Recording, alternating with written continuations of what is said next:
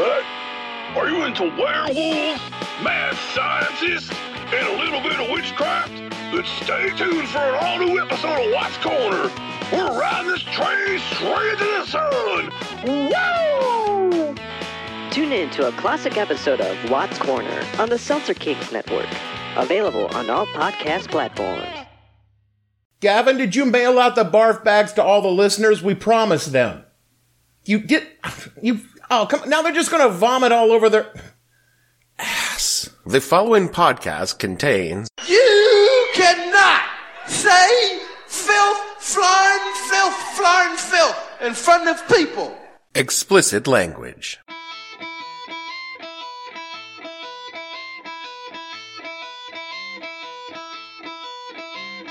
Hello and welcome to the podcast that asks a simple question. When you took a harmless Mario character and you did that to him, what the hell were you thinking? I'm your host, Dave Bledsoe, and this is a Friday, September 21st, 2018, a Dick Joke Too Far edition of the show, where I just come on with a bunch of dick jokes to get it all out of our national system. Stay tuned. The What the Hell Were You Thinking podcast is brought to you by the Mighty Mushroom. We put the fun in fungi. From their short, stubby stems to their broad, flat head, the mushroom is symbolic of so many things in America. Whether raw and served on a bed of brilliant white bean sprouts or dried and wither lying placid in a dark corner, waiting to season something, the Mighty Mushroom is the go to for fun and great taste in your life. Just imagine that big, white, bulbous tip bobbing in front of your lips as you're ready to take a taste. Mmm, delicious. The Mighty Mushroom. You never know when it's going to pop up and deliver a flavor blast of fun. Very much so. I have to know one thing before you go today. I know there are other questions, but you say that you um, there were distinguishing characteristics on the president's uh, private parts. For America, please tell us what that is. Well, We've got to know. uh, well, it was it was like that. Oh, God. Y'all, it was. It turned. Okay, that was it. Thank you. Well, There are things people should just really keep to themselves. Little bits of information irrelevant to the greater sum of human knowledge, yet still somehow of keen interest to the public as a whole. Myself, for example, I have a minor anatomical difference that is only known to a select few people. More than that. All right, more than a few, and for a period of my life, not very select, but it involves a certain choice my mother made when I was an infant. Now, this thing is actually very common, indeed very natural, and in most of the world, no one has this thing. Or everyone has this thing, actually, the exception being the United States, Canada, and most of the Middle East and Saharan Africa. But in America, if this little thing is true about you, it makes you stand out.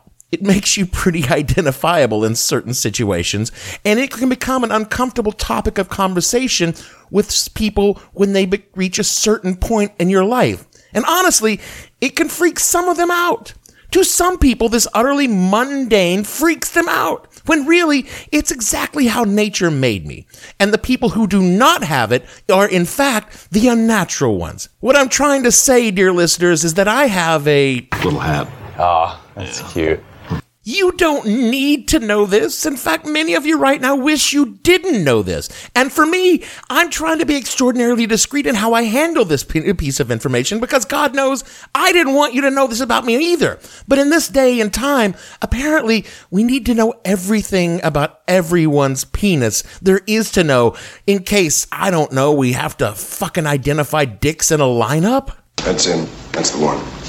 So yeah, my mother, in a moment of compassion and sensitivity, decided to keep all of me after hearing the wailing cries of little boys in the waiting room of the doctor's office. There's no shame in this. Indeed, this only contributes to my brag of being all original parts. Excepting baby teeth, I retain every portion of me that I had from my birth, from my tonsils all the way down to, you know, that.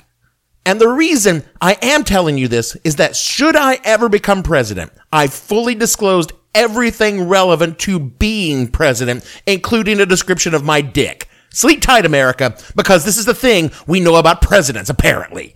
Right now, the very few listeners I have left after the show open are actively questioning their judgments, which they should be, and questioning my judgment in opening the show, talking about my uh, self in such a way. But what else am I going to talk about this week where we discovered more than there's ever needed to know about Trump's toad? Can you not? Can you not? Hell, I wanted to talk about something else as well, but I feel that the only other real topic in the news this week is not one that lends itself well to a show where I make off-color references interspersed with drops from animated TV shows because they involve real people being hurt by a different kind of dickhead, and that person was not willing to be the butt of jokes or indeed a victim to said dickhead. So we're talking about presidential dingles, alright? Deal with it! So let's hit the news so I can move on to commentary. The staid and well regarded English paper The Guardian published a story on September 18th about the adult film star's produce, uh, producer uh, Stormy Daniels' 2006 affair with one Donald J. Trump, which you may have heard about pretty much everywhere. In her upcoming book titled Full Disclosure, a copy of which The Guardian obtained, she detailed the, with excruciating details the president's penis, giving the world a mental picture of said member. Pictures you didn't ask for, and you don't want it. Quote, she writes in a description of alleged events that Daniels has disclosed previously, but which in the book are rendered with new and lurid detail. She describes Trump's penis as, quote, smaller than average, unquote, but not, quote, freakishly small, unquote. He knows he has an unusual penis, Daniels writes. It has a huge mushroom head, like a toadstool. I lay there, annoyed that I was getting fucked by a guy with Yeti pubes and a dick like a mushroom character in Mario Kart. It may have been the least impressive sex I've ever had, but clearly he didn't share that opinion. I need a minute to process this. Please, dear listener, take all the time you need. I've been dealing with it for almost a week now and I still haven't processed it. One cannot publish this kind of information without a certain level of backlash, and said backlash has followed hard on the heels of said information hitting the internet. I mean, after everyone had a chance to clean up from their vomiting. Of course, most people fixated on the horrible image of Trump's mushroom cock, but honest to God, the image I cannot shake was the kind of lost in the meme storm. Yeti pubes. Oh, dear God. What the fuck are Yeti pubes? I Googled it and it wasn't a thing before she said it, but now, now it is. And the top result comes from Reddit, where Redditor Galician Courier summed it up thusly, quote, presumably gray, white, and unkempt. It's just a vivid descriptor rather than an extant saying. Now, I cannot get the slick, matted, greasy pelt of a dilapidated Yep Yeti out of my head. It's in there, and it will never, ever come out. Why? Why would she do that? What did I ever do to deserve this kind of knowledge in my brain? But it's in there, where it joins other nuggets of information about POTUS pricks that I never wanted to know. I had thought eight years of war, recession, scandals, lies, special counsels, and bungled responses to crises followed by eight years of competent, capable leadership might erase the knowledge of unwanted dicks in my brain, but no, it's right there where it always was, where it landed 20 years ago when I first heard it on the news about the blemishes and the curve to the left. I can see that dick like it was yesterday. Just like it was yesterday. Robert Bennett, President Clinton's lawyer, described it thusly, quote, in terms of size, shape, and direction, whatever the devious minds want to concoct, the president is a normal man. There are no blemishes, no moles, there are no growths, unquote. Paula Jones, who sued the president for sexual harassment, offered a more prosaic account when she said, quote, His erect penis is about five inches long, has the circumference of a quarter, and heads off at an angle, presumably rather like a finger bent to the joint, unquote. And so all of America, indeed all of the world, learned of William Jefferson Clinton's broke dick bent to the left. And we will never be able to unknow this. Oh, we had known other morsels about Commander in Chief's little chief, how LBJ referred to his Titan missile as jumbo, as detailed in Michael Frady's review, New York Review of Books article discussing a biography of the big Texan's Lone Star Rising, when he said, quote, he early became fable for rebellious and earthiness, urinating in the parking lot of the House office building as the urge took him. If a colleague came into the Capitol bathroom while he was finishing at the urinal there, he would sometimes swing around still holding his member, hooting once, Have you ever seen anything as big as this? And shaking it his almost brandishing manner as he began discoursing about some pending le- legislation. His predecessor, JFK, was well known for his fuckery, allegedly betting Angie Dickinson, Marilyn Monroe, Marlene Dietrich, among myriad others of less fame. Warren G. Harding was rumored to be Warren G. well hung with a massive 11 inch schlong. This is all speculation and hearsay. FDR may not have been packing Harding's level of hard on, but his boat was reputedly used to motion on the ocean, and don't let the wheelchair fool you people. John Tyler was a coxman extraordinaire, spawning 15 children over the course of his life, the last at age 70, unless you think the parade of presidential peen was gonna be full on vanilla. James Buchanan was up until 2016 America's worst president, was almost definitely gay, and played pre-presidential pipe with Rufus King, who was Franklin Pierce's vice president. Sadly, King died before Buchanan took office, and the whole story would have been wholesome and sweet, except for Buchanan starting the whole Civil War thing. So I had a lot of pre-existing presidential prick knowledge, but these were all just obscure historical footnotes in some rather disreputable books I'd found on my uncle's bookshelf. I never had to turn on the nightly news, which is a thing we did before the internet, and look at the man behind the podium and say to myself, I know that that guy's cock bends to the left. Sounds like he knows way too much. I did. And now I do about another president. But I did.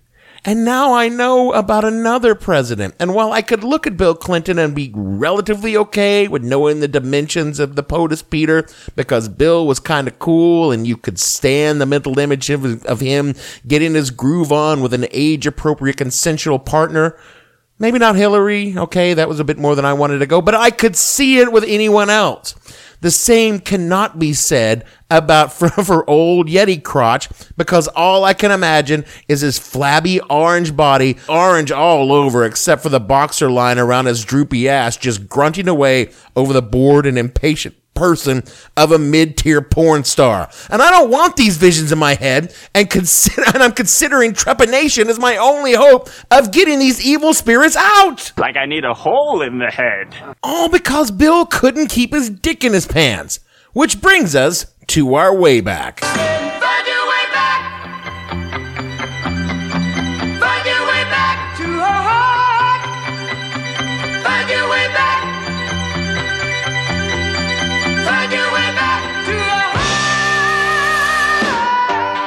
Our way back this week takes us to May 8, 1991, when a young woman named Paula Jones, an Arkansas state clerk, was allegedly escorted to a swanky room in the swanky Excelsior Hotel in the unswanky town of Little Rock, Arkansas. According to Jones, the man behind the door was the governor, William Jefferson Clinton, who proceeded to, sedu- to attempt to seduce the young woman, at one point dropping his pants, exposing his fully erect pen- penis, asking her to kiss it. So that's your move? Out your dick? An offer she chose to decline. The evening ended with the governor saying he would not want her to do anything she would not be comfortable doing and her leaving the hotel room. Jones kept this story to herself until David Brock, a writer for the American Spectator, a conservative magazine, published the story and Jones filed a sexual harassment lawsuit against now President Clinton. There are holes in Paula Jones's story big enough to drive a presidential motorcade through. Her sister and brother-in-law both said the entire evening was a complete fabrication. The lawyer she contacted with GOP operatives and the writer of the American Spectator story has admitted he was chasing the story for partisan reasons and now regrets the entire thing. Jones herself came across as predatory and not particularly intelligent, even by the most sympathetic support of supporters, and her posing for Penthouse during the case did little to bolster her reputation. Not judging, just saying. But the most credible thing disputing Jones's versions of the event was the one element about the presidential poker that elicited the most mockery. Bill's dick wasn't broke. It was perfectly normal dong. No blemishes, no curves, just a regular old dick. This was even testified to by none other than Monica Lewinsky herself. I can see that. Jones's case was eventually dismissed for lack of evidence and settled on appeal for $850,000, most of which went to pay for her legal bills. So in the end, the real winners in this case was not Paula Jones or President Clinton or the American peoples. The real winner was Fucking lawyers, man, right? You probably know the rest of the story. There were other women that Clinton definitely showed his executive member to over the years, including a credible case where Slicks Willie was showed to a wo- to a very unwilling woman. Bill had a pecker problem, and he definitely did have sexual relations with Miss Lewinsky and lied about it under oath, likely encouraged others to lie, all of which resulted in one Ken Starr digging up his all of his boners and laying them out before a partisan Congress who impeached his ass. While he wasn't convicted in the Senate and the American public had no interest in him being removed from office, he most certainly did do the things he said he didn't do. And look, it was a dick move by a rabid Republican prosecutor who was hell bent on finding anything to hammer Bill Clinton with. The GOP was obsessed with pin- uh, pinning some kind of crime on this guy from the moment they met him, and I think it's because of Watergate. They wanted to get even for Nixon. Couple this with the rise of right wing media who herded their sheep around the radio and eventually Fox News, and when they couldn't find a real crime to charge Bill with, they nailed him with it uh, because of his wandering cock. It was bullshit from the beginning. It was, bu- it was a bullshit impeachment, and Bill Clinton did not deserve to be forced from office. But all of that being 100% true, this fucking guy should have totally fucking resigned. Give me that again, old buddy. Run it by me just one more time. Back in 98 when this shit went down, I thought it was pretty damn funny. The most powerful man in the world was in trouble because he couldn't keep his trouser trout in his own pond. And I wasn't alone. Clinton damn near got impeached for what? For what? Lied about a blowjob so his wife wouldn't find out.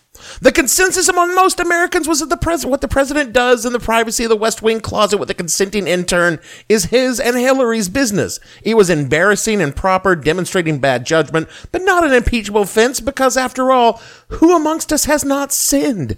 And I'm on the record as believing the idea of monogamy is bullshit anyway. It's a made up fucking concept to control women. It's never really applied to men, and it definitely not men like the President of the United States. Bill Clinton's cock was not the first presidential cock to come on a woman or a man, not lawfully joined the commander in chief. And I'm willing to go out on the limb here and say the only reason Washington and Jefferson did not get their knobs slobbed by someone other than their spouses in the White House is because it hasn't been built yet. Adams, Adams, actually, he probably didn't have an illegal affair in the White House because Abby was a freak and he was so exhausted and sated he could never conceivably perform. This is incredibly inappropriate. Fuck you. I've read John Adams' letters to Abigail. They are fucked like beast. It's all there in the subtext. What I am saying here is Bill Clinton didn't do nothing that hadn't been done before. And if Hillary was okay with it, and honestly, who doesn't think that they had an understanding that it wasn't none of our business who polishes the presidential seal so long as they are consenting adults? The problem was Bill Clinton voluntarily took a job that required him to at least appear to have common damn sense and discretion to not get caught fucking around with interns. It wasn't that Bill Clinton got a Hummer. It was that Bill Clinton knew he was under constant and intense scrutiny, that every pub Republican in the world wanted to nail his slick ass to the wall, and he still went ahead and did the deed with a girl only a few years older than his daughter. Not only that, he had a relationship with this girl for months, all the while risking everything he'd worked for his entire life. It wasn't the dick sucking that was the problem. It was the thought that he thought with his dick instead of his brain. He lacked good judgment and definitely impulse control. You're the fucking president of the United States. You know damn well that young women are going to find you attractive. They're going to flirt with you and they're going to want to fuck you, but you just don't do it. If you're the general manager of a string of car dealerships in Pasadena, maybe you get away with a consensual suck from a pretty young woman. Maybe you'll get divorced, but you probably will you probably keep your job. But when you're the leader of the free fucking world, a job that you went out of your way to get at great personal cost and time, money, and energy, you went out of your way to get it twice. You don't get to fuck the interns, okay? And if you do, and it comes out that you did, you do the right thing and you resign to disgrace because your job is bigger than you, and we ought to hold the person in the office to a higher standard than we hold the general manager of Jerry's Ford in Southern California. The fault wasn't Monica's. It definitely wasn't Monica's. It wasn't even the Republicans. It was yours, Bill. You're the one who couldn't keep your one-eyed wonder worm tucked in your trousers when it came to the light that you did the fucking stupid thing you did. You gotta man up, demonstrate integrity in the face of bad judgment, and fucking resign. I didn't see it that way at the time, but 20 years later, I fucking see it clear as goddamn day. Because you lack the decency to hang your head and slink out of Washington for being a cockhound, look at the fucking damage done to America that goes all the way back to Bill's boner. If Clinton had resigned, Al Gore, by all reports a guy who understood the necessity of keeping an illicit fuckery well concealed, he becomes president. Sure, it's bad how he got there, but Al finishes up your term with a steady hand, puts the scandals of the Clinton years behind him, and cruises on the strength of a great economy to a handy re-election in 2000. You mean? That's right. No George W. Bush on 9 11. And maybe we only get one endless and pointless war instead of two because Al ain't gonna fucking invade Iraq. Maybe Al Gore is president and we do something about the global shithouse the planet is turning into. Maybe Al catches the financial collapse in 2008 earlier. Maybe he hands over the economy to a young Barack Obama that has only, only burned down and not fell over and sank into the swamp. Or maybe, maybe everything happened exactly the way it happened. But I tell you one thing that would not have happened. We wouldn't have an admitted sex offender in the fucking White House because the nation could still retain a sense of fucking shame. I'm no moralist and certainly no Pollyanna who believes the president sets the example the nation follows, but I do believe that when we as a nation didn't say no to Bill Clinton, no, bad president. Will you put that thing away? We open the door to a lot of very stupid people who say, well, if it was okay when Bill Clinton did it, it wasn't, and we should have said so. The president should be held to a higher standard, even a higher moral standard. If you want to be president, there ought to be a sacrifice commiserate of the responsibility and power you get. And one of those sacrifices, you can't be getting blowjobs you might be wanting. It means that you gotta act like you can control your impulses to do stupid shit, because when you do stupid shit, it impacts 300 plus million Americans and sets a paradigm for those that come after you and that they will follow. When Bill Clinton did not resign in disgrace following the that he risked his presidency and legacy for a 10 minute cock gobble in a coat closet where half the times he didn't even come. No judgment, Monica, because it's not easy to make a middle aged man come. It just isn't. They don't tell anyone about that, especially us, but it's true. You open the door for all the people who come after you to do more and worse, like grabbing women by their pussy when they didn't want to be grabbed, or serially cheating on your wife with porn stars and subsequently paying them money to keep them from talking during your campaign for president in violation of numerous federal laws so they would file a lawsuit over the hush money agreement with his criminal lawyer, an actual criminal lawyer, not a guy that practices criminal law, then write a book, describe your dick in terms that would be branded in the brain of a podcast host until the day he lies in the fucking home and starts screaming, Toad! Toad! His dick looked like Toad! And the nurses have to smother me with a pillow to keep me quiet, and they go a little too far and smother me to death, and I die with the image of Trump's shroom headed cock in my brain as the last fucking thing I ever see. And that, pod friends, that, pod friends, is why Bill Funkin Clinton should have resigned in 1998 because I'm going to die with Trump's dick as the last thing I ever see. And I've done a lot of bad things in my life, but I never did anything so bad as to deserve that, even when I told you about my uncut cock right at the beginning of the show.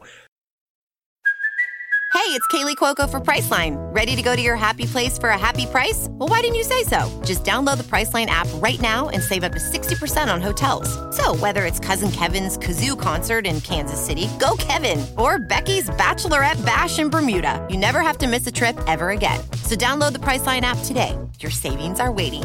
Go to your happy place for a happy price. Go to your happy price, Priceline. That is it for our show this week. I feel as though I might have shared more than I ought to have this week. Like perhaps I said something you would be more comfortable if I'd kept to myself. I understand this. I honestly do. I felt the same way when I heard that Warren G. Harding had an 11 inch long, But I believe that as adults, we can all handle these things in a mature and responsible manner and not make a lot of tasteless jokes or discuss that one of the pet names one of my girlfriends gave me was Henri because he wore a beret. Please stop. Stop. Okay. Speaking of tasteless jokes, and one of the less refined things you could do uh, to it would be to rate and review this show wherever you get your pods. It uh, helps others find this show and learn things about me that they never wanted to know. Next week, we can talk size.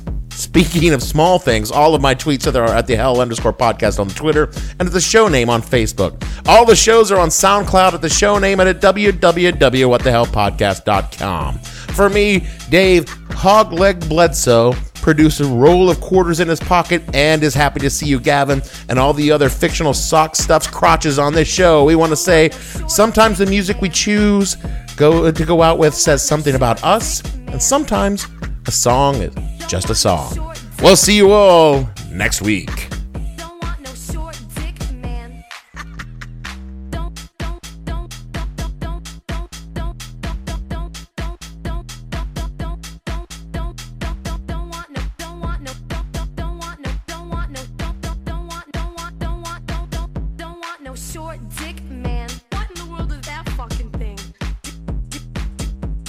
Fucking tweezers to put that little